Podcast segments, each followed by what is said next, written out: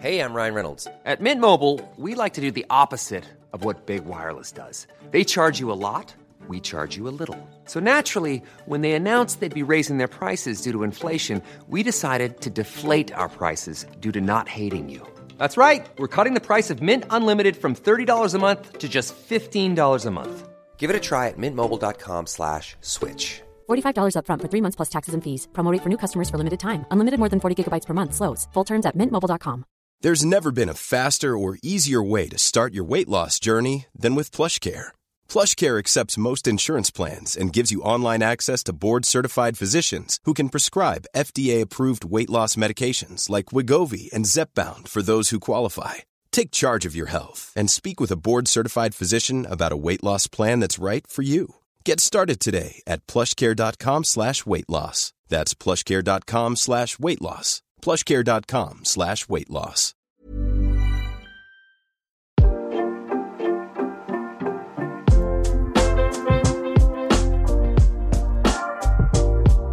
What's going on, everybody? It's Alex McCarthy here on Alex McCarthy's Wrestling Daily. Entirely too bright, by the way. That was start. that was startling. I was like, hang on.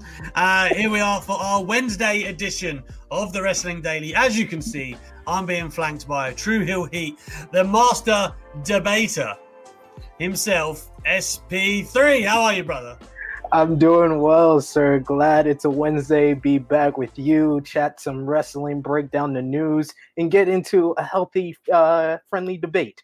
I said this on the show with Louis yesterday. I'm actually very proud of how this show um, handles topics and debates and conversation because um, that's one of the worst things I think about Twitter sometimes is like if you have a say or you get involved in a topic or you have a hot take, people are so quick to like not just shoot you down as well. Like it gets insulting. There's no need for that. You'll never get that here on the Wrestling Daily. That's we welcome all opinions from all walks of life. Um, just a quick bit of business to take care of. Of course, you can catch up with you guys on uh, podcast with Apple, Acast, Spotify, and all of that good stuff. Um, if you've missed any episodes thus far, if you're tired of YouTube and their breaks, as I have seen some of you are, then you can catch us on podcast. Uh, you know, get us in your ears in the bath, on the train. I don't care where, but you can find us. Uh, and also, this is SP3's first show without super chats because we have graduated to ultra chats. SP3, you, I know you saw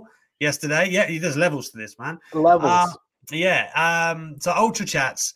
For anyone who doesn't know, you need to go to wrestletalk.com forward slash wrestle two, which is, of course, the home of Alex McCarthy's Wrestling Daily, which you should have liked and shared or subscribed to by now.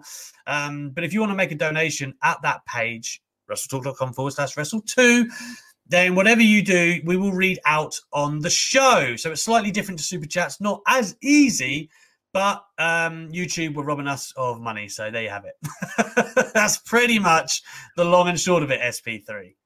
Hey, gotta keep those coins, man. YouTube taking thirty percent. Yeah, that's that's not not fun. We want we want to have it here for you guys. Exactly, exactly. And uh, speaking of YouTube, um, SP3, tell the fine people where they can find you and what you are doing on the tubest of views yes, you can find me on the True Hill Heat YouTube channel. We got daily content over there. I have a weekly podcast that comes out on Saturdays where we talk about wrestling news, talk about big time events, as well as all types of show reviews. True Hill Heat YouTube channel. Check us out. We're about less than 150 subscribers away from 1K. So help wow. us out. Yes. Help your boys out definitely do that. Uh, like I've said before, SP3 is just the tip of the iceberg there at True Hill. They've got some good characters over there, so make sure you do. I've seen you guys kicking off in the chat already. Uh, Chris Petru, Elizabeth Stallion. I've always wondered about Elizabeth Stallion, man. Like every time I see her on the show, I'm like, you know, because Megan Thee Stallion, right? I'm like, is that a shoot name? like, it's that would be dope. I know. I, I, was thinking, I hope that's her real name. Maybe she'll tell us in the chat. Uh, you know, Michael Rivera, Uptown Avondale, CM Chris Sean, uh, Matthew McCoskey. It's, uh, you know, there's several, several good eggs there, man. Elite eggs. Elite good eggs. Elite E-D-E. good eggs. Hashtag E-D-E. That's right. There's several of those popping off in the chats right now. And of course, Matty the Hot Scott. He's in there too, the Greg Hamilton orchestrator. Um, so many of you have been great for us in the chat thus far, and we appreciate your super chats, but now we appreciate your ultra chats. So uh, let's dig into the news SP3. And the first bit of business we need to take care of is apparently Roman Reigns and his direction. Now, Dave Meltzer has been, I'm going to say speculating, but you figure it out for yourself. What do you think, SP3? Was he meant to have a long reign? Wasn't he? I, I think we, we I haven't seen it in a couple of episodes uh the BS o meter for for this one and I, am gonna I'm gonna call BS to to Uncle Dave on this one in my oh, opinion. Dave's been called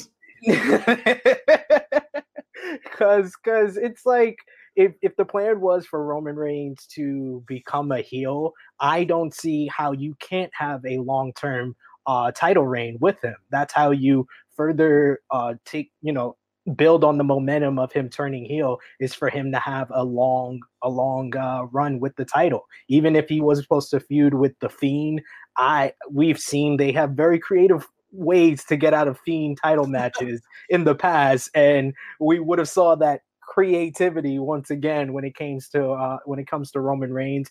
Even if it was uh, maybe fiend getting a run for a little bit and then going right back to Roman, I don't see how the title wouldn't have been on Roman Reigns for a significant amount of time.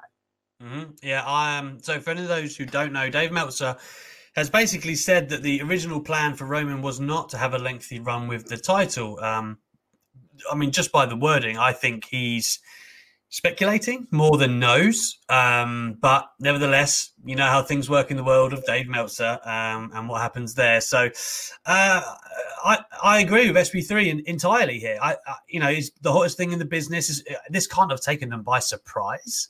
Um, you know, I know that they extended this Jey Uso storyline on, but you can't tell me that he was meant to drop it at the next juncture. I just feel like for a momentous change like this, what else would have their plan possibly have been? Like it, they must have known they were going to be dealt the hot hand. Roman, Heyman, heel turn for the first time. You cannot mm. tell me that they were like, yeah, you know, and then we'll just stick him in there and you know drop the belt to this guy and then you know whatever. Like, I don't think that would have helped us all. I think what they're doing with Reigns right now is perfect. He is literally in the best spot possible. I fully expect him to hold it at least until Mania, probably beyond, depending on who the opponent is there is no reason to take it off him right now. And I do think when we get the fans back in arenas, they're going to be hot as hell for him. Yeah, I mean, this is something that fans have wanted for over five years now, give or give or take four or five years. Uh, it's something that has been built to. I mean, something that I really feel they should have pulled the trigger on after he defeated Undertaker at WrestleMania 33. Some people even have it as far back as when he got first got booed out the building when he won the Royal Rumble all those years ago. But it really just makes so much sense for him to have this long run. He has a couple of guys that he can go against, like Daniel Bryan and Kevin Owens. Of course, a lot of people want him to verse The Rock at WrestleMania. If that's not an option, you have a, a star in the making in Big E for him to verse. So there's so many different options for him from now until WrestleMania. I don't see why they would have took the title off of him. I, I get that they still want to push the Fiend, and the Fiend is one of their top stars as well. But is the the Fiend was the hottest thing in wrestling last year.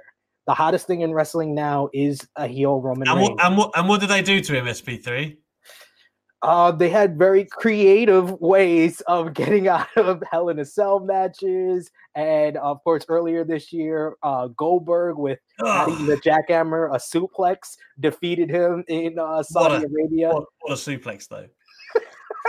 because he had one he popped one good rating on SmackDown. They was like, yeah, let's put the put the title on uh Goldberg. I do agree with you guys from I think what you were talking about yesterday that I do believe yes, the backup plan is probably Goldberg if they can't get uh The Rock. I know a lot mm-hmm. of us want Big E to be that option if they can't get The Rock, but I just don't see them seeing what we see in Biggie. Like we we've talked about before, Vince McMahon doesn't always have the same foresight that we have as fans. I'm not saying that we're right all the time. I'm not saying that he's right all the time or wrong all the time, but I just don't see him seeing in Biggie what we all see. So I think that mm. Goldberg is more likely of a plan than Biggie. Yeah, hope. Well, someone must see it in Big E. That's my. That's the hope that I keep telling myself. SP3 because they've made this plan for him, so I'm gonna believe it. Um, it's great, by the way, to see uh, some some uh, more good eggs in the chat. Carol Wands is in the building. Nice to see you, you good egg. Also, Elizabeth Stallion tells us that it is indeed her shoot name. Wow. There you go. What a name. That's a great wrestler name. Get in training. Matt Riddle would have you as as uh, his tag team partner for sure. Yeah, you might not want that. Um, I mean, you might, you might not. Uh, Good, good point. yeah, great name though. No, I will stand by that forever. Um, so yeah, I, I think I, I, I said this yesterday. I feel like The Rock is the guy. It makes all the sense in the world. You hear the right things from The Rock talking about it on YouTube. You hear the right things from Roman as far back as Mania 37 announcement uh, earlier this year. Um, the story lends itself to it. I do think that them putting Goldberg in the Thunderdome for the title match with Braun Strowman is like a little Easter egg that something's going to happen down the line. Whether that is WrestleMania or not, I, I mean, I wouldn't mind Roman running straight through Goldberg. I'll take that. Uh, and by running through him, I mean running through him. None of this, none of this Goldberg gets anything in Malarkey. No, just go, just Reigns absolutely squashing him. I'll take that. But I mean, you know, it, I think Reigns beats Rock or Goldberg, either or. He's going over both of them. I mean, Rock's has basically already said that he'd put him over. So unless that there was going to be like a two or three match series, and the, you know, a bit like the Cena thing where Rock gets the first win, then I don't believe that Reigns loses. And I think the same for Big E. And it wouldn't actually hurt Big E that much to get his first shot on the big stage. And then he has to kind of regroup, and it's the underdog story, and eventually he gets there, right? Like, Yeah. I mean, I, I just, uh, you know, they're talking about fans coming back after WrestleMania. It's going to be really, really hard for Roman Reigns to be a heel once that happens. Very, very difficult. If it continues the way it is right now, everyone is loving Roman Reigns. So, yeah, it's going to be an interesting one. Um, but either way, you know, we've just said it there ourselves. There's three or four fairly interesting picks, and they range from, you know, name value to just what we as hardcore fans would like to see. So I think you know it's, it's all it's all there for Roman. I don't know if the person who should, you know, who would get the biggest rub from defeating like mega heel Roman has even manifested itself yet. I don't know if we've seen, you know, I don't know if Big E has kind of got to that stage yet where we're all begging for it to happen. I hope it's that. Yeah. I don't know. I don't, you know, obviously, what I'm saying is we'll have to get closer to WrestleMania season to really figure that out. Because as you know, this time last year, we didn't realize Drew was going to be the guy to knock off Brock Lesnar.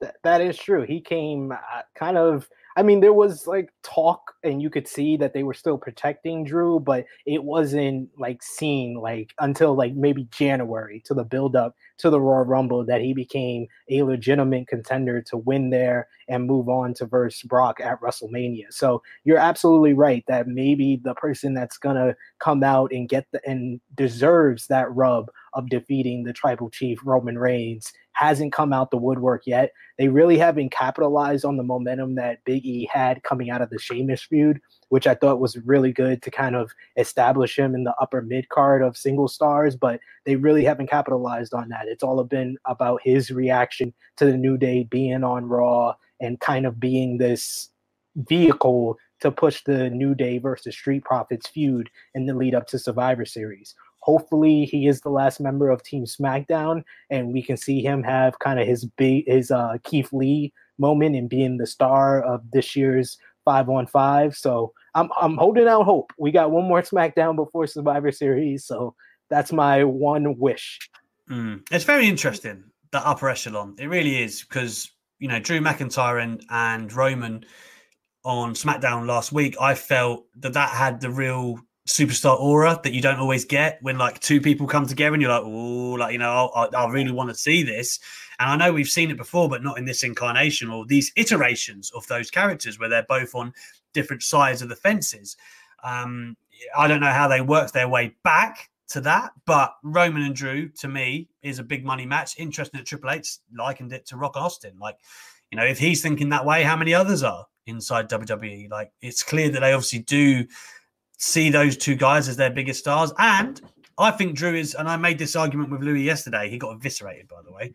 Um, that Drew is indeed like I, I feel like he's gone up notches, and him dropping the belt to Randy has actually helped him in terms of the character and giving him direction. Um, I think he's stronger for it, and it's given him a big moment, which we got on Raw, that he probably needed in his reign. Because you know, SB3, we've had this debate before, man. He's had a couple of feuds, and although they were very good, if you're a wrestling fan watching them, are they like big milestone moments? Maybe not. So I feel like you know the Monday night Monday night title change was a big moment for Drew. But um, yeah, it like I said, there's tons of options, and we've said it there too. Brock Lesnar's got to return at some point, you know, and whatever what they do with him. I mean that that leaves you in this predicament because natural the natural progression would be that he comes back to Drew, is it not? Yeah, but there's also the story there with Roman being aligned with Paul Heyman and ah. we could we could potentially for the first time in five years see Brock in the babyface role. So that there's there's a whole bunch of potential for Brock when he returns. But I was with you. I do agree that um, Drew had to lose the the title in this feud with Orton. I just wish it came sooner. Like Orton had all this momentum going into SummerSlam. I think we talked prior to SummerSlam, and I said this is Orton's greatest year ever and he needed that big win at SummerSlam when he still had momentum. And it would have we would have had longer to kind of develop this whole chase with uh, Drew because I felt like the the three week chase of Orton was almost as good as his run uh, in his feud against Brock prior to WrestleMania because he got so much out of his character and it became a new layer added to his babyface character. So I just wish it would have happened sooner. If not at SummerSlam, at Clash of Champions, could have been there, and we could have had like a whole month before Drew got back the title. I still think all along it was going to happen the week before Survivor Series because this is now three years and not in a row because they didn't do the title versus title match last year, but three out of four years that the WWE title has changed hands right before Survivor Series. So I feel like this was the plan all along. And brings us back to a previous report. I don't know if it was by Wrestling Observer or not, but they said it was supposed to be Drew versus Roman at Survivor Series all the way back when Drew was originally the champion. Should have stuck by your guns so we didn't have to pull out the BSO meter there either. Like, could have just said, oh, you know, Drew's going to win it back. That's the plan. That's what they've been talking about because it, it winded up being that way. And I agree. These two felt like superstars and it felt like the first legitimate build that we got to Survivor Series this past uh, Friday on SmackDown. Mm. I, although like, I, I do kind of agree with um, yeah, like, I think we said this when predicting before the pay per views actually come around, and it was like, who's going to win this one? Because there were so many series of matches, and the way it was all playing out, it was just a bit like, man, if Randy doesn't win soon, and he didn't, and it was like, okay. And they carried on, and he did, and it was like, oh, okay. Like, you know, you just didn't quite know what was happening. But I still feel like it's fine the way it's worked out. I'm, I'm very happy the way it's worked out for Drew. I think he's up a level compared to when he had the title beforehand. I don't think it's hurt him whatsoever to lose it. Do you know what I mean? So yeah. they could have they could have maybe they could have done it in a different order, but I'm not going to be too picky on that because at the end of the day, I still think we are where we are now, and everyone's better for it. Although you could argue Randy Orton's not better for it, but at the same time, it doesn't hurt him to get another reign under the belt because at the moment, really for him, his gimmick, as he kind of mentions it, it really is just the numbers. Like you know, if if he if he gets to 16, it's not going to be like because of long reigns, is it? It's going to be you know no. like Charlotte Flair jobs, you know, where well Charlotte's last three or four reigns anyway.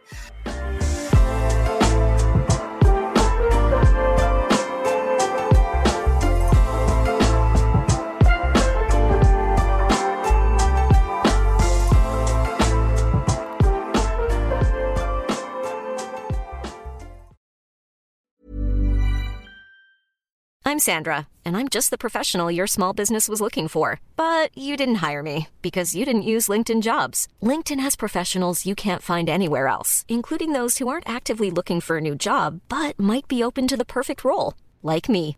In a given month, over 70% of LinkedIn users don't visit other leading job sites. So if you're not looking on LinkedIn, you'll miss out on great candidates like Sandra. Start hiring professionals like a professional. Post your free job on linkedin.com/people today.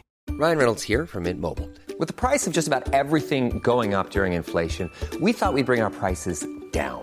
So to help us, we brought in a reverse auctioneer, which is apparently a thing. Mint Mobile unlimited premium wireless. Have to get 30, 30, bit to get 30, bit to get 20, 20, 20, bit to get 20, 20, bit to get 15, 15, 15, 15 just 15 bucks a month. So, Give it a try at mintmobile.com slash switch. $45 upfront for three months plus taxes and fees. Promo rate for new customers for limited time. Unlimited more than 40 gigabytes per month. Slows. Full terms at mintmobile.com. Hey there, it's Michelle Norris. I'm host of a podcast called Your Mama's Kitchen. When I travel, I'm usually looking for a way to find a taste of home when I'm not at home. And one of the things I love to do when I am at home is entertain. And Airbnb allows me to do that. When I was in California recently, I rented a house that had a great kitchen. And when we were sitting around the table, we we're all thinking, we're in someone else's house. Someone could be in all of our homes as well. If you have a home, but you're not always at home, you have an Airbnb. Your home might be worth more than you think. Find out how much at airbnb.com/slash host.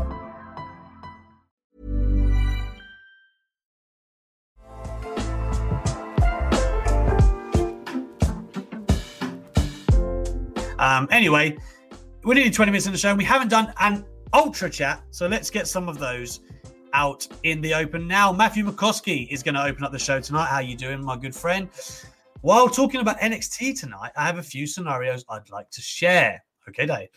Uh, what if Aleister Black being denied is a work? Mm. And interrupt and interrupts Finn Balor. Kross also interrupts. Another is a scenario with the women's. However, I ran out of space. I'll do another. Thanks, lads, for reading and sharing your thoughts. Well, I'll carry on Matthew McCoskey's thoughts here.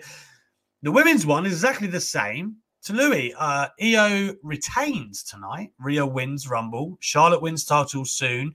Maybe Rumble. Pay per view is Charlotte versus Rhea, with Rhea winning the title. Other idea is to have Rhea win tonight and Io win Rumble to challenge Asuka at Mania. I'm the one who said that, Matthew, not Louis. Me. What is this? My Giving- great ideas these are. Come on, Giving credit to Louis. Yeah. God damn it. Prodigy, he's got enough, he's got enough on his plate right now. Don't you don't give that man more. Um yeah, I mean the first part is interesting. I just don't think it's a work, unfortunately. The Aleister Black stuff. Um, it'd be you know, it'd be nice if they then parlayed that into a work that would benefit him and do something. Um, Louis, you said it after I said it. Don't make me get the footage back yesterday. All right. Um, yeah. Um, so I think it's it's one of those where if, if Finn Balor's come back tonight, I think I saw Ryan Satin say something like this online earlier. It would be cool if Karrion Kross came back too, and they like could pick that up and and whatnot. Otherwise, you'd have to question how long Kross is going to be out for and what program they're going to put with Balor in the interim, which I'm not totally sure. I would I would imagine looking at the promos that Kross has put out. You've seen him on Twitter, SP3. I'd imagine I'd imagine he's not far off at all. So one would think that that program would be the next. As for the women, ah man, I love Io Shirai. Um, SP, well, you know, I just took the men's one, so SB3 man. Um, give us your thoughts. I, I like I like your your guys thinking, whoever it was, Louis or you. Uh, Rhea Ripley versus Charlotte Flair. I think there was a lot left in their feud where you can pick it back up with Rhea winning the Royal Rumble and versus Charlotte at WrestleMania. I just want Shayna Baszler to get her time in the sun. Like I feel like she should have beaten Becky at WrestleMania 36. I will stand by it. I've been talking about it for eight months, and I will stand by it to this day that Shayna Baszler should have beat Becky Lynch at WrestleMania 36. She was hot coming into on coming on to Raw with the whole vampire gimmick biting a chunk out of uh, Becky Lynch. Well, not saying that was hot. You're not. That was hot. That was great. That was great. It was awesome. It was awesome to me. I don't care what anybody says. I didn't I- hate it, but you can't tell me it was red hot. Come Maybe- on. Maybe it's because my wife has been forcing me to watch Vampire Diaries, but it's been that's that was great in my opinion. Shayna Baszler, and it just it, it was logical for Shayna to feud with Becky following Becky's uh, star-making feud with Ronda Rousey and the connection to Ronda and Shayna, which I really feel they didn't really uh, harp on enough in the in the build up to their feud. But I think that Shayna and Charlotte would give us something completely different. They were the final two in the Royal Rumble last year, so I can even see a scenario where they're the final two again, and Shayna eliminates Charlotte, and then Charlotte after Royal Rumble eventually wins the Raw Women's Championship from Asuka to set up Charlotte versus Shayna. So I think that that's a new feud that they can build off of. I don't know necessarily who plays the babyface, but with no if there is no fans at WrestleMania, it doesn't really matter if it's babyface versus heel. It can be heel versus heel and still give us a great match. Mm. Um I mean, when I think about Shayna, I don't know. I can't get. I, you know what I'm going to say. I can't get it out of my head. I want her and Asuka. I think the story yeah. is there, like for that, and then the fact that I haven't visited yet and done it, um, you know, it's on the table. It's a big match there, and there's a lot of history. The the promo package is right there, man. You know, if you you can make four or five really good women's matches this year if you wanted to. I don't know. Um, you know, you don't necessarily need the title involved for Asuka and Shayna. You know, you, you, you, can you can have the just the history of you know the with NXT and the heritage and the champions that they were and all of that stuff. You could you could have that. I would like to see Rhea Ripley. I said this yesterday. I'd like to see Rhea Ripley. The story come full circle with her winning the main roster world title. I don't want to see her do it and then win the NXT title. I want yeah. to see it graduate and elevate her as part of the story. And I feel for that that I agree with McCoskey that you have Rhea win the Rumble. Charlotte is the champion, and she targets Charlotte and says, I have to right that wrong. Because there's so many people out there that were upset with the way that things went down in that feud. It would only make sense. There'd be a lot of attention there. And then you've still got Sasha and you've still got Bayley and you've still got all of these other matches that you can make, a ton of talented women.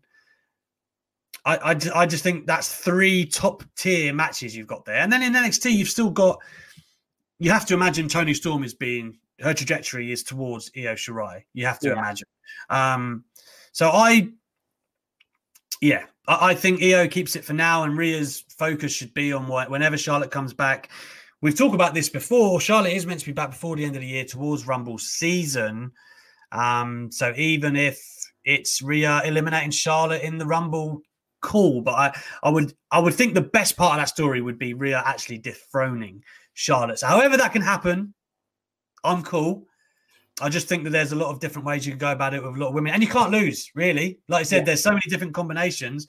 You're just banking on WWE to get it right, um, which is not always the case because you know at the moment they've got to focus on Lana. Not sure what the direction is there, other than getting beaten up by Nia Jax. Unless like one day she's just going to like squat Nia Jax and and like drop her through the table, and we're all going to be like, oh my god, like that would like, be awesome like Cena uh, Big Show esque Mania 20. Like, you know, we'll be like, whoa, look at Lana go. Um, you know, that'd go over to be fair. But um that would be cool. I mean, I do I do think Io Shirai is gonna win tonight. I'm just very surprised that this match is happening so soon. I feel like this is a takeover match and in really got me has me wondering if they are going to do a takeover in December. What's the the women's championship match? Are they going to go to Ember Moon? Or are they going to go to Toni Storm when both of them have taken losses really quick after uh them their return like i know we always talk about nxt has the best women's division but the booking of those two especially so close to their return at takeover 31 is has me very confused on where they're going yeah um, I, I, totally agree. It's just like I mean that's the thing. NXT have got options too, and you know we hear rumors of you know debuts and signings and things of that nature. They might pivot in a different direction like that, but um, I think I think Io tonight. That's my sticking my neck out. I think Io retains. Um, there's there's massive matches in her future as well. I just again, like, unless this would be the season to get it off her the same way they got it off Shayna last year. Do you know what I mean? Yeah. This this would be the way to do it if you wanted to put her into a program like maybe Asuka and Io is attractive to them. I mean, it is. Don't I'm not saying that like it's not. It is. But it I mean, is. I'm just thinking from the WWE perspective, if they were to jettison her to the main roster, that would be the natural one. And then you also have to think Charlotte Flair was put out by Nia Jax. We're all kind of forgetting that. So when mm-hmm. she comes back, presumably that's where she would pick up, would be with Nia Jax, who is also tagging with Shayna Baszler right now. So how does that all play into it? But I just think, yeah, there's what we want, and then there's what will probably happen. Um, Absolutely. Let, us uh, let's look at the next ultra chat. It's from CM Chris, a good brother if there ever was one. Uh, top tier egg. Good evening, Alex and SB3. Can't wait to see what AEW Dynamite will give us tonight and see what happens. By the way, thank you for your time and effort you put into Wrestling Daily. Alex and SB3 is a really great egg as well. EGE hashtag. You've got it over. You've got it over, SB3. He's done it. Um, yeah, man. I mean, eh, Dynamite tonight, SB3. I mean, I, like I said, I think it's probably the best weekly show going. And it seems like some stuff went down in Vegas, and I'm intrigued. It seems like we're gonna get a hangover type parody out of their whole Vegas trip, which, yeah. I, based on their their track record, I can't wait to see what we got in store. But there's there, this is a stacked lineup once again for Dynamite. I feel like I say this every single week when we know a couple of matches. They just continue to give us stacked lineups, and I've been really liking the build to this week's Dynamite. I don't know if you've seen on their Twitter with the old school Mid Atlantic uh, yeah, promos yeah. From Cody and Ricky Starks. Very, very NWA ish, by yes. the way. Yes, yes, very because you got to, you got Tony Schiavone there, so it's it's mm. it just uh, acts for those comparisons. It's a great nostalgia trip for uh, you know us old school wrestling fans. But I think the the tag team main event with uh, Darby and Cody versus Team Taz is going to be really good. I'm really looking forward to Young Bucks versus Top Flight. I've seen Top Flight uh, after the GCW collective. That was my first time seeing them, and they have a lot of talent, and they do remind me of a very young, uh, semi-green but very talented uh, version of the Young Bucks when they when they first came in, and I first discovered them like 10, 11 years ago. It kind of mm. kind of see see that mirroring, and I think it's going to be a really good match that elevates them. Interestingly, too, FTR were the guys that got top flight their gig in AEW. That's what they told me in an interview the other week. And lest we forget, the man himself, Pac, is back doing business tonight, man. Um, very excited to see him. And uh, yeah, I, again, I feel like AEW they've got multiple avenues right now. Like I said this the other day for SmackDown, they've the reason they've been on fire for the most part. You got Roman and you got Banks and Bayley, and that was kind of like the pillars of the show, and everything else around it was just working. But for Dynamite, again, like you said, you've got the tag division, you've got what's going on with the inner circle, you've got um like Cody and, and his ongoing narrative, you've got Page and Omega. Like they've got so many good narratives that are threading the story, and it's only two hours. Like it's it to me is that that's exactly what you're looking for. But and we got some Moxley Omega uh, contract signing, which based on their track record with contract signings, I think is going to be an entertaining uh, segment. I think the last contract signing, if I if I'm not mistaken, was uh, Cody and Chris Jericho over a year ago when Jericho had the pumpkin the pumpkin suit on and they broke uh, Dustin's arm in the limo. So they have a good track record with that. I think it's going to be a good segment, and I'm looking forward to Omega and Moxley uh, in two weeks. I'm sure it's going to be a contract signing full of decorum. Um, I'm sure it is. Bo Hill, another good egg. How you doing, brother? Um, elite good egg. Sorry, pardon me. Um, yeah, Bo Hill. uh, hot take. The best Undertaker HBK match wasn't Mania 25 or 26. It was Bad Blood 97. First Hell in a Cell, Hill Shawn at his best. Great build to the match with HBK, Taker, and Bret. And the debut of one of the biggest stars of all, wow, of all time, Kane, uh, ripping off the cage door. Um, Bo Hill he, uh, I mean, a lot of people consider it the greatest Hell in a Cell ever. SP3. I, I can I agree with that. The original was the best. I I don't know if I go as far as to say it's the best Taker and HBK match. I feel like WrestleMania 25 and Bad Blood they kind of go neck and neck. If I did it today, maybe I would put WrestleMania 25 ahead. If I wake up tomorrow, I might put Bad Blood ahead. I think what what Bo said though makes a lot of sense because uh, so many things transpired and how impactful it was. It put over that stipulation. We had one of the greatest debuts of all time with Kane there, and then the brutality. It felt like a real fight. Had a great build up going into it, and the Hell in a Cell made sense because Shawn kept running away from Undertaker. You had the great match at Ground Zero that really set it up, where they went to a no contest and fought all over the building. So it's so many great things to remember about that. And I think that it doesn't get enough credit. I will say that, Bo. Yeah, uh, well, it's it's, it's right because it's like remembered for almost for Kane exclusively. Like Yeah. in this day and age, people will go like, "Oh, that's when Kane debuted," because it was um, the climax and the new dawn of the story that everyone had been so intrigued by. And then when you actually laid eyes on him, it was like, "Oh my god, look at this guy! He's huge!" And like, you know, we've we've been over this. or I was doing it on Twitter last week. Kane was jacked back then, jacked, baby. Um, he, he was huge, and it, it, it was just the most compelling story of the modern era, I think. So, for me, Mania 25 is really hard to beat. Like just in a pure match and the stage uh, and everything that came into it, like the streak, and then you've got um, Michaels being Mr. WrestleMania. All of that stuff kind of made the perfect cocktail for me. But that's just my taste. And by no means am I um, bestowing that opinion on everyone else. Uh, you can all have your own takes on that. I, I, I would go 25, Hell in a Cell 26. That would be my podium of those three matches. Um, but I understand if anyone changes those around. To be honest, um, Hell in a Cell being the first of any kind, by the way, is really hard. Um, and to just for that to stand the test of time is it's pretty incredible, all things considered. Um, we've got another ultra chat, and it's from the stallion herself, Lizzie the Stallion. Stallion. Lizzie, Lizzie on the beat. Uh, she uh, she says had to ultra chat just to pass on SB3 offer regarding a tag team with Riddle. Riddle. Uh, she's passed, mate. I'm afraid SB3. Oh. No one wants to see that. Plus, I'm clumsy as F, so I would be injured in seconds. Um, I'm sure that's the real reason, Elizabeth. That's fine. You've left. You've left this tag team with your head held high. Don't worry. You you'd make a great valet. You know, great manager. Yeah, you could spit bars for me on the way to the ring. I'll take it. The next sensational Sherri.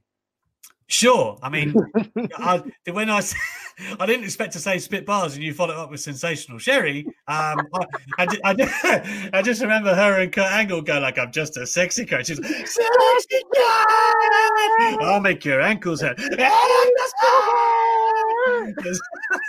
she was she was howling into that microphone. It was tremendous. That was Uh, great. That's one of my favorite SmackDown moments ever. so so amazing. I was at um Kurt Angle's induction because it was in Orlando. I think it was anyway. One of the two Yeah. years I was there, and um yeah, he did the whole bit of like, "I'll make your ankles," hurt," and the whole arena was like, "Ankles hurt." Uh, everyone was digging it, man. So good. Uh, anyway, let's uh, pivot back to some news before SB3 and I give you a mild debate. Um, we're open, by the way, as I should say at this juncture. Your super chats have been awesome. No, they haven't. Your ultra chats have been awesome, and we welcome them all show um, because, as you know, it's debate day on Wednesdays. And anytime you want to give a topic to SB3 and I, feel free to ultra chat it to us, and we will get it cracking. Um, but tonight, we are actually going to do who is the Mount Rushmore of Undertaker opponents in his legendary 30 year career. Now, me and SB3 have already ahead of time agreed that Shawn Michaels belongs on there, that Kane belongs on there. Who was the other one we agreed on? Uh, Uh, and Brock Lesnar, right? And then there's a bit of an impasse at who the last spot should be at. And it's kind of a three way between Triple H. Uh, I gave an honorable mention to Edge, and Mankind is SP3's pick. So we will get to that shortly. Um, but yeah, before we do that, let's jump into a bit of news. Let's keep the people on tenterhooks. SP3, you know how we do it around here, brother. Um, so, I mean, uh, that- it's very difficult to talk about kind of mania plans and what's in the offing and which direction WWE are going to go, right? In terms of, we've seen in the past few days, they're talking about Edge SP3 um, and when he's going to return. Um, now, I feel like what would factor into Edge and what he's doing, WrestleMania season, he didn't get. Sorry, I've just seen the greatest quote ever from Rocket Strapper. Get Maven on the Mount Rushmore of Undertaker opponents. Absolutely. Absolutely. One of the greatest Royal Rumble moments in history. I shouldn't be on this show for, for, for forgetting that. Heinous. Heinous from me. Heinous Uh, yeah, it really is terrible. Um, and Louis says Goldberg. Of course he does. Um, that that's the that's the the the foe of Mount Rushmore, like the bottom, the bottom. Peter. That's right. We went from Maven, we went from the dizzy heights of Maven to Louis. Come on, man. Um, Giant Gonzalez, uh, Michael yeah. Rivera has said we can do this all day. He's got some terrible. Yes. Yeah, Heidenreich, man, we could do this all day. Come on. Uh, oh anyway, God. what I was leading towards before I was derailed by these tremendous comments um, was the plans for, for the big events next year.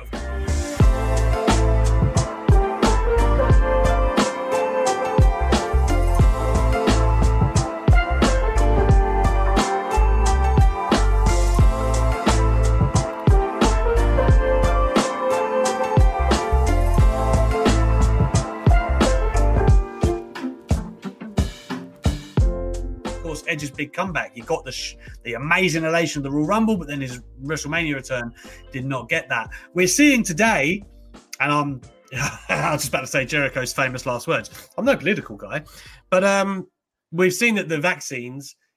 I think in England, we it was on BBC News today. 94% it works for people in the in the the, ma- the major danger area of over 60s 95% overall the vaccine works they're reporting right now so um, it's looking good. Why do I still have that comment up? Um, it's looking good for the vaccine towards the end of the year right now. Um, uh, you know, I'm just saying that based on what I've read. I know nothing. Um, but it looks like if that is all implemented by the new year and whatnot, then we could be in in for a, a packed out mania. Who, who knows if, if the vaccine is worldwide and distributable? Um, so WrestleVotes are actually saying that WWE kind of have some plans uh, on this note. The newest plan now is to have Thunderdome shows at the Tropicana Field in Tampa, starting mid December through Mania season. Fans at the Royal Rumble is still possible, potentially even at the Trop in TB. Uh, Tampa Bay, I'm assuming. Um, WWE is hoping to start traditional live arena shows with fans the night after WrestleMania. Now, that would obviously lead us to believe that Mania would also be uh, packed out and let me just find that. That mania would be packed out too um, to a degree at least before going back to their regular schedule afterwards. So that seems like quite promising signs sp3 and it kind of lines up with the what we're seeing in the i'm going to call the real news. Um, what do you think man? Do you think it's a go? Do you think it's a wise idea? Where do you think we're at? Um not necessarily a wise idea but i think that it is in the pipeline I think they're definitely gonna have some fan present at the Royal Rumble. I think I was I was watching uh, Royal Rumble 1996 uh, for a, a, review. Yeah, a review I do on True Heat YouTube channel. I was watching that one, and I was watching with my wife, and we both were saying like, imagine the Royal Rumble with with the fans not counting down that 10, 9, 8. Mm-hmm. Like it would just if I hear piped in of that, it's just like I, am gonna lose a bit of my soul. Like so, so I think that uh, WWE and of course Vince McMahon is going to want some type of fan presence for that show, but most especially like the latest I think it's going to happen is WrestleMania. WrestleMania, they're not going to go back to back years with no fans. Even the Thunderdome as a replacement, I don't see that in Vince McMahon's eyes being suitable or enough for him. Would, or WrestleMania.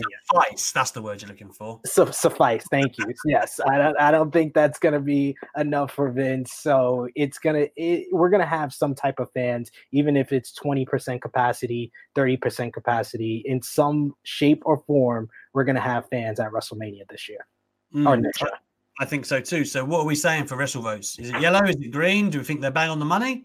I, I WrestleVotes has a great uh, track record, and of course, our very own one of the elite good eggs, Jobber JJ, is WrestleVotes. So right. I'm going to give him a, a, green. Yeah, yeah, we can't. Yeah, we can't go across. we can't. We can't uh, belittle Jobber JJ and his his tremendous work. Um, so yeah, I mean that. Let's let's get talking about Taker then, because this Sunday, of course, it is the final farewell for all intents and purposes, whether it is or not uh, yeah. um, whether it is or not, um, the Undertaker is scheduled to have his final farewell. BSK, the Bone Street Krew, are going to be in the house apparently. Um, and you know, if you don't know who they are, then please look it up because it is tremendously funny. Um, the gang the Undertaker had and some of the stories he had about that. I think he's he said he's he he set Yokozuna on fire accidentally once when they were playing cards. That was on um the last ride series. I think he told that. Oh story. yeah, yeah, yes. I. Um, so it, it's uh, it's very cool, man, and he's going to you know be given the, the tribute. I believe Kurt Angle was also going to be in the house. Reports suggest so. WWE are clearly going to give him that kind of big tribute moment. They, I remember they gave Foley that, and they gave Ric Flair. They've had a few different guys um, get that kind of. Well, it's normally with fans, right? That's the that's the only downside. But um, Undertaker is going to be wheeled out there. I don't know if that will lead into a Hall of Fame induction. Um, it'd have to be Kane that inducts him, right? Um, yeah, Vin- yeah. if, if, there was ever one, it was to be Vince, by the way. Yes, yes. I, if if not if not Vince, then definitely Kane. Um, yeah, it has it has to be Kane. It's got to be Kane. That's got that's that, that's got to be Kane. Um, yeah, no, I I think yeah, I think it would be Kane to be frank, especially after the documentary they dropped up this uh, this weekend. But um, I like that one. we've already spoken about it, right? Shawn Michaels, Brock. And there's some guys that are just cemented alongside Kane, of course, as uh, legendary opponents for Taker. Now, the thing with Brock, I guess, apart from how brutal they were, is it spanned generations, right? Brock's first and last run, and they, they, you know, man, that first Hell in a Cell was heinous. Um, no mercy. That is brutal stuff. Um, and then, of course, you know, Shawn Michaels again. We we touched on this earlier. Why he same as Kane. So now let's make the argument for who else should take that last spot. Um, SB3, I will let you kick it off as the reigning debater champion. Um, Mankind, tell me why. Um, mankind because it put mankind on the map. It put Mick Foley on a different level in the WWF at that time. Like the the first time that mankind defeated the Undertaker at the 1996 King of the Ring, it told everybody that the WWF were really going to get behind him in a way that they didn't get that WCW didn't get behind the Cactus Jack character. Cactus Jack had a lot of great feuds in WCW, whether it was against Sting or Vader, but he never got that signature win. That was that signature win for mankind when he jumped over to the WWF. And then it expanded further than that. We had the boil the boiler room brawl, Yes. which, which was a was a pioneer of so many all it- it's really one of the pioneers of cinematic matches if you really think about it of outside the ring type of matches like that it wasn't film it was filmed live so that's the difference than it was from cinematic but it's those outside the the the ring type of matches that we saw during the hardcore era that we see now that it all started with the boiler room brawl and it had one of the biggest heel turns that i remember as a kid with paul bearer turning his back on the undertaker and siding with mankind it Mm. then went another level to probably the most famous match in professional wrestling history which was king of the ring 1998 two years after that signature win of mankind they put they put wrestling on another level that it, it was talked about by sportscasters it was talked about it became another level of mainstream during the hottest time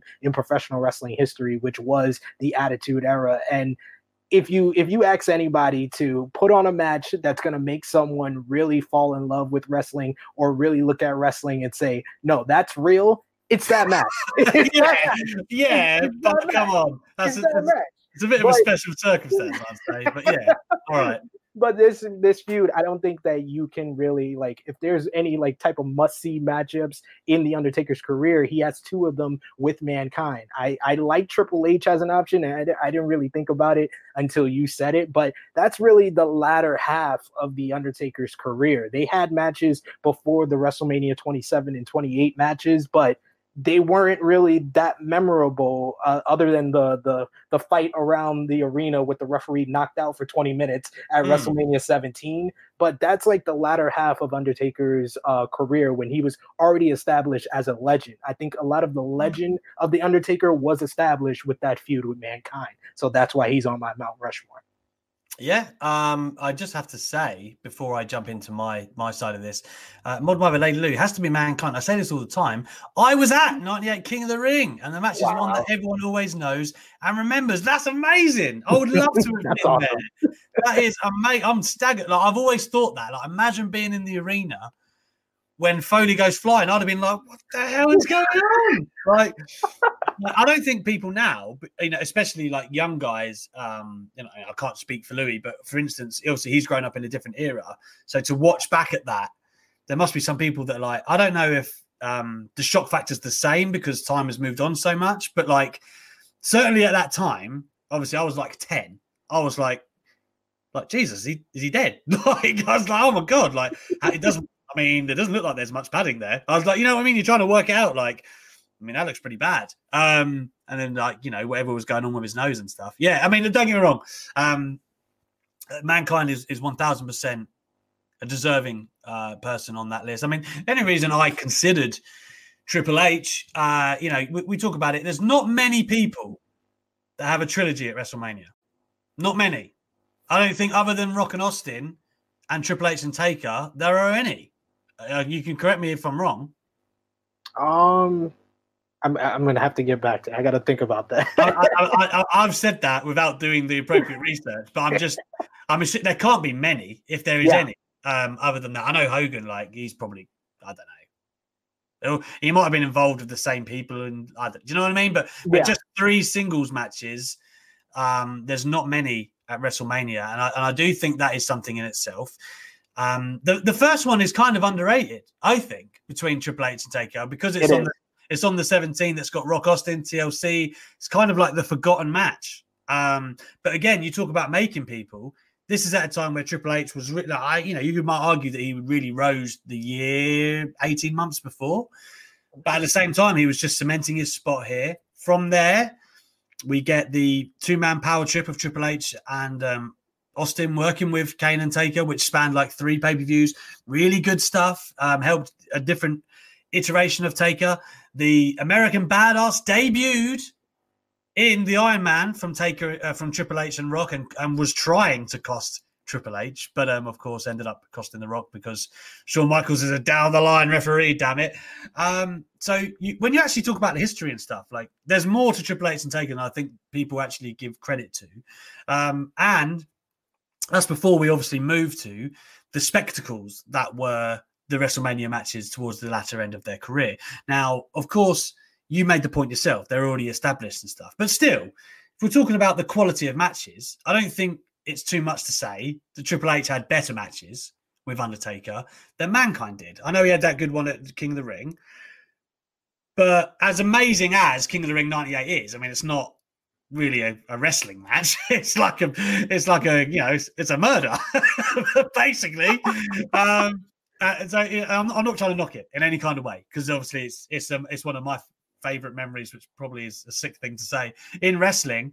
Um, but at the same time, I think you have to judge it by you know putting on that match, you know, shock factor and actually putting on an amazing match gets people invested. They're two different things, right? Yeah. Um, so I, I think for Triple H to tell that story and the way it tied in with Shawn Michaels and and that, that was like a great three four year stretch for Undertaker at WrestleMania. It didn't seem to get as good before or after that for him. Do you know what I mean? That was it. Yeah. That was like the period where it really peaked the streak, and the streak was told as an amazing story. The first one with Triple H, where it's like Triple H beat him so bad and it was like, and he somehow like pulled it out of the bag, and everyone was like, "Wow, that was a bit weird." But then going into the second one, Hell in a Cell, everyone's like, "Well, what's going to happen this time?" Like, is, is, is Undertaker on his last leg? And it did give him that extra bit of juice, which I think carried him. Um, so you know, I, I think that there is merits to saying what Undertaker did with Triple H from a story perspective and what it helped enhance their careers and their legacies on the biggest stage. You could say it means more what he did with Triple H. You could say that. Um, because I think if you take out the like unbelievable, I can't, I can't actually find the words to think of mankind nearly dying. Uh, if you take that out, I, I, think it's lopsided for Triple H, right? And that's and that's kind of a you can't. That's a weird argument to make because it happened at the end of the day. But yeah. I think that, that memorable moment. Um, I think they're two kind of different feuds that you would you would respect. So for me, like the one of the first things I think of when I think of Undertaker is Mankind and what happened there. And the same thing as Mankind. Exactly. They're, they're, like the first things that come to your mind. So, in that regard, you have to kind of say that Mankind deserves his spot. But I'm just saying you have to put respect on Triple H's name. He did some great work with The Undertaker. Oh yeah, I mean, you you even can go back further than that when they were part of the corporate ministry. Although that that that, that, that, that, that didn't last too long. Do you remember that on Raw though, when they were like beginning to implode? Um, and it was like the corporate, the corporate ministry been together like two weeks, and then it, and then it was like, oh, there's a triple threat, and uh, oh, they're mad because the Rock won, and it was like, man, uh, man, this isn't going to last long, is it? This, but this has only gone on for like ten days. yeah, and that was like, but they were, de- you could tell that they were like desperate to try and make Triple H, but yeah.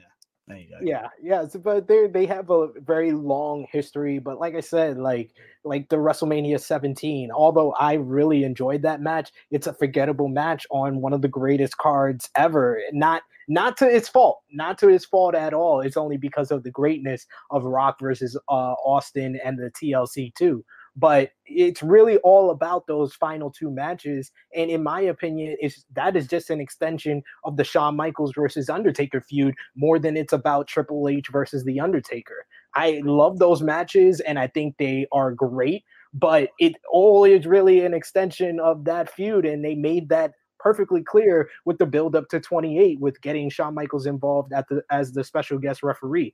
I will give Nothing wrong with that though. No, but, no, no, no. And, and, also, what I would say to that, um, I felt like, although that what you're right, at the same time they made it about the Attitude Era and the, the end of an era, which really didn't end, as we know in Saudi Arabia. Um, but I could, notice that I left the Saudi Arabia tag match out of my argument Notice that. Um, I, I, should I should say you have to put in that. like if you're gonna take away the King of the Ring from my argument, you got to put in the Saudi Arabia yeah. to your argument, and then it, we're pretty much right. Yeah, I, didn't, I didn't, think, I didn't think about that. Um, that, that's like, kicking that's kicking a man. Um, but you're right though. Like I mean, the, the whole end of an era thing. I felt like you know it, it's not uh, to me the second match isn't so much about Shawn Michaels, but he's an important part of it you know? Yeah.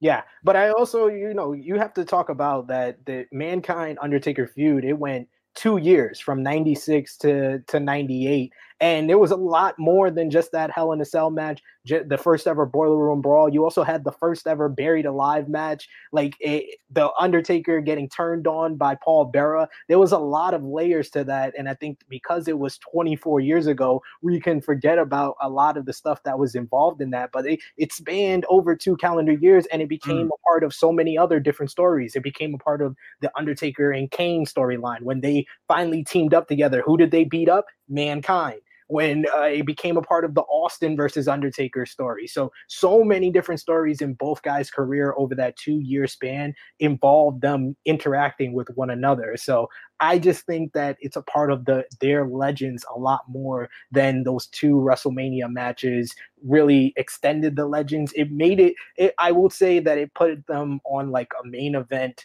like well, they were already at a main event level, but it really established that they were like legends of WrestleMania lore with the WrestleMania 27 and WrestleMania 28. And I will give it all the credit in the world. The two greatest near falls of the entire streak is Triple H uh, tombstoning uh, the Undertaker at yeah. 27 and yeah. the peneg- the uh, su- the sweet Chin music into the pedigree at WrestleMania 28. There's that none the better. Near fall. That is the greatest near fall because I I was hook, line, and sinker. I was like, oh my god, it's done. Like, oh my god, he's done it.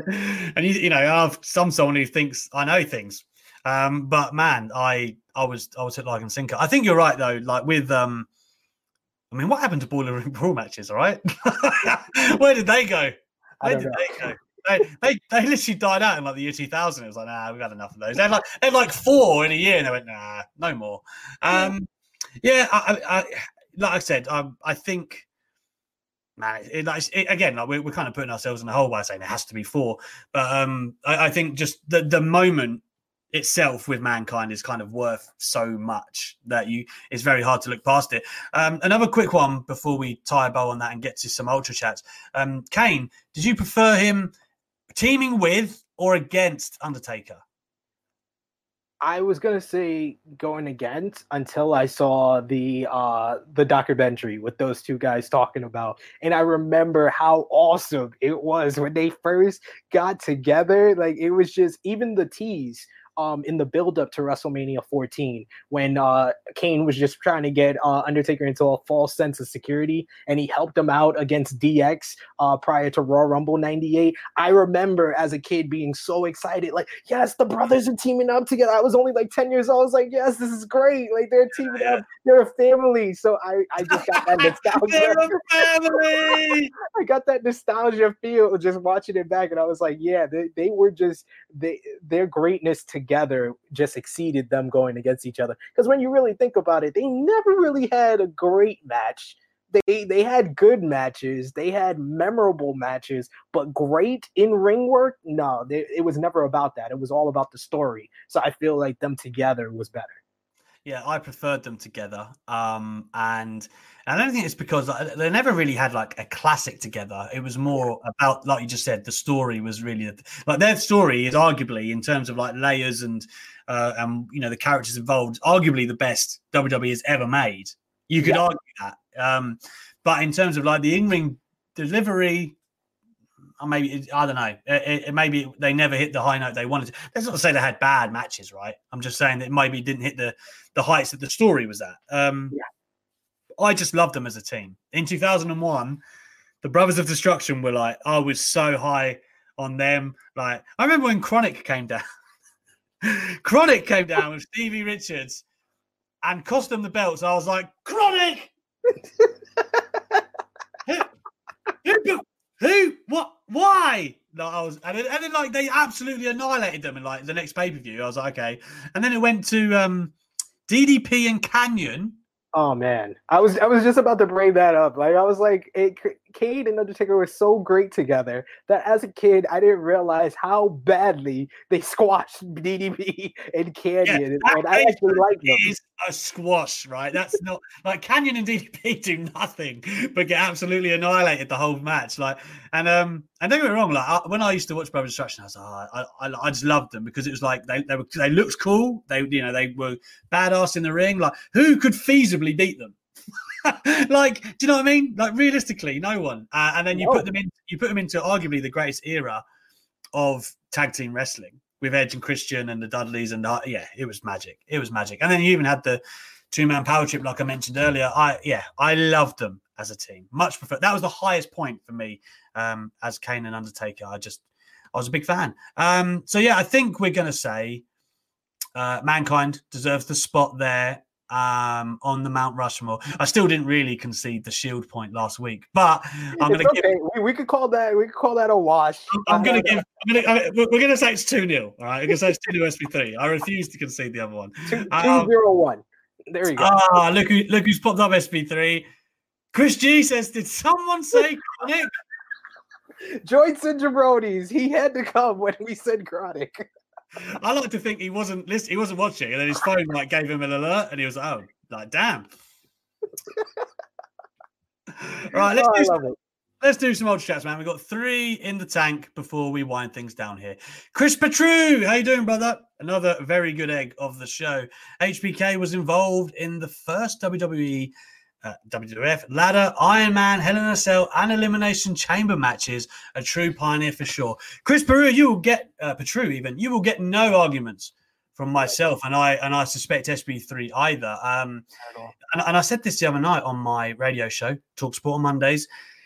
Man, he uh, Michaels won the Elimination Chamber right in 2002, and that's the last time he was world champ. Yep. And then he retires nine years later. Nine years they had him on the roster, right? And and what what's what's mad about that is that he was like constantly in the title picture. Like, you know, like when he'd gone against Cena and he, uh, you know, he was constantly number one contender matches. And people never got bored. Like, yeah, he's not going to win, is he? Like, no one got bored. No, I think, he, should, I think he should have had another run. 2007 against Randy Orton, where he couldn't use Sweet Chin music. That's a very underrated uh, matchup in Randy Orton's career, and it yeah. really established Orton as the champion and top guy at the time. Yeah, I I, I think uh, Michaels. Yeah, you, I mean, it goes without saying, guy's a pioneer, absolute legend. Um, truly, truly, I hold him in terms of uh, as an in-ring performer as high as anybody there's ever been. Um, man, he should have had another world title run. That's bugging me. Uh, let's let's have a look at the ultra. Because by the way, before I move on, because it's because now you know my you, your cogs get turning when you think about something. He only had that belt for like a month too. Yes. Before he dropped it again, I think I, I think he had like a title match on Raw with like RVD. I want to say. Yeah. Um, and I was like, oh yeah, cool. And then like literally about the next month, I think Triple H had it back. I was like, come on. Um, there you have it. Anyway, enough of that. uh, Matty, the hot Scott. Hey, Alex and SB3. I've been thinking about new impressions for you all. Listen, man, I've already nailed Greg Hamilton. I've already he killed did. it. All you right? won. Um, yeah, I need to win something around here, SB3. It's meant to be my show. Um, Watch this space. I'm all for fans at WrestleMania. I don't want another one with no fans, to be honest. But a packed out crowd, no thanks this year, to be honest. Edge needs his WrestleMania moment. I mean, you've took me in a lot of directions there, Matty the Hot Scott. Um, obviously, I'd prefer it with fans. I prefer wrestling full stop with fans, um, as long as it can be done safely. If this vaccine comes to fruition and it doesn't somehow kill us all with long term effects and it actually is safe and sorted out, then why not? I guess, you know, let's do it. Um, can't live in this uh, sheltered way forever, but I'm, you know, at the same time, I'm not going to do it at anyone's expense either. Yeah, I mean, I, I, want there to be some type of fan presence at WrestleMania, but it has to be done safely. And WWE has had their troubles and their issues with protecting their staff and um, competitors during this whole period. I'm just hoping that they get everything smoothed over. They still, you know, uh, apparently have this ongoing investigation uh, going on as far as like the performance center and places like that. I'm just hoping they get all of that squared away before WrestleMania so we can have fans in there. Absolutely. Uh, Michael Rivera says, "Hot take: Shawn Michaels is one of the best wrestlers ever." Hot take. that, yeah, that's pipe. That's fresh. That's hot. That's fresh out the kettle. Michael, you. I know what you're doing. You. Um, Ultra chat from George. I mean, I wondered where you were. There you are, George. Good to see you, man. Uh, with the anniversary of the debut of the Shield, what is your favorite match? Mine was Elimination Chamber 2014. Am I right in thinking that's with the Wyatt family? Yes. Yes. yes. Yeah, that is. Man, that's good. I'm, I mean, the man, the two they had with Evolution were really, really good.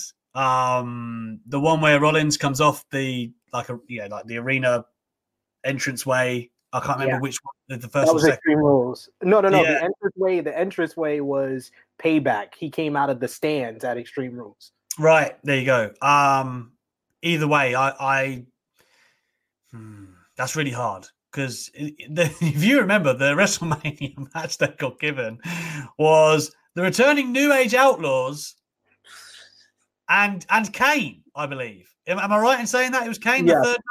Like you have the Shield, who are red hot, and you give them that. And that was only only to build up the following night when they eventually turned babyface.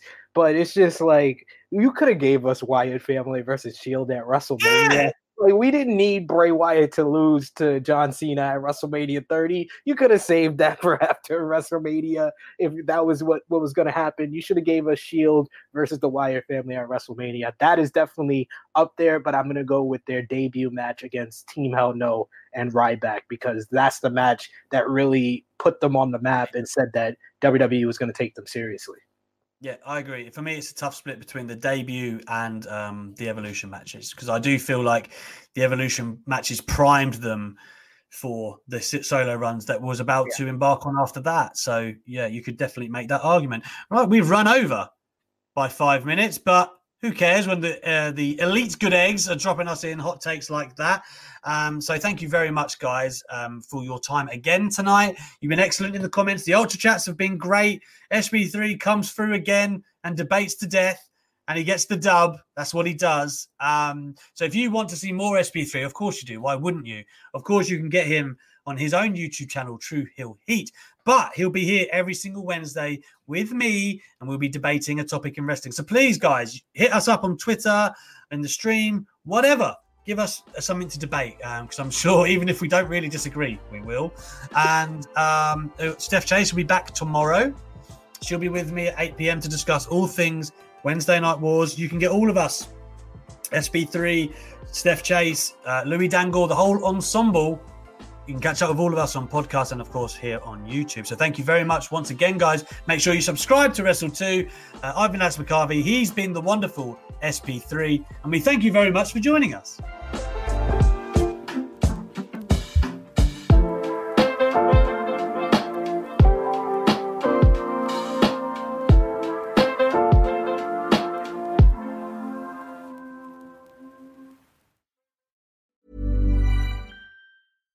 Deserves the best, and there's no better place to shop for Mother's Day than Whole Foods Market. They're your destination for unbeatable savings, from premium gifts to show-stopping flowers and irresistible desserts. Start by saving 33% with Prime on all body care and candles. Then get a 15-stem bunch of tulips for just $9.99 each with Prime. Round out Mom's menu with festive rosé, irresistible berry chantilly cake, and more special treats. Come celebrate Mother's Day at Whole Foods Market. Mom deserves the best, and there's no better place to shop for Mother's Day than Whole Foods Market. They're your destination for unbeatable savings, from premium gifts to show-stopping flowers and irresistible desserts. Start by saving 33% with Prime on all body care and candles. Then get a 15-stem bunch of tulips for just $9.99 each with Prime. Round out Mom's menu with festive rosé, irresistible berry chantilly cake, and more special treats. Come celebrate Mother's Day at Whole Foods Market. Even when we're on a budget, we still deserve nice things. Quince is a place to scoop up stunning high-end goods for 50 to 80% less than similar brands. They have buttery soft cashmere sweaters starting at $50, luxurious Italian leather bags, and so much more. Plus, Quince only works with factories that use safe, ethical, and responsible manufacturing. Get the high-end goods you'll love without the high price tag with Quince. Go to quince.com/style for free shipping and 365-day returns.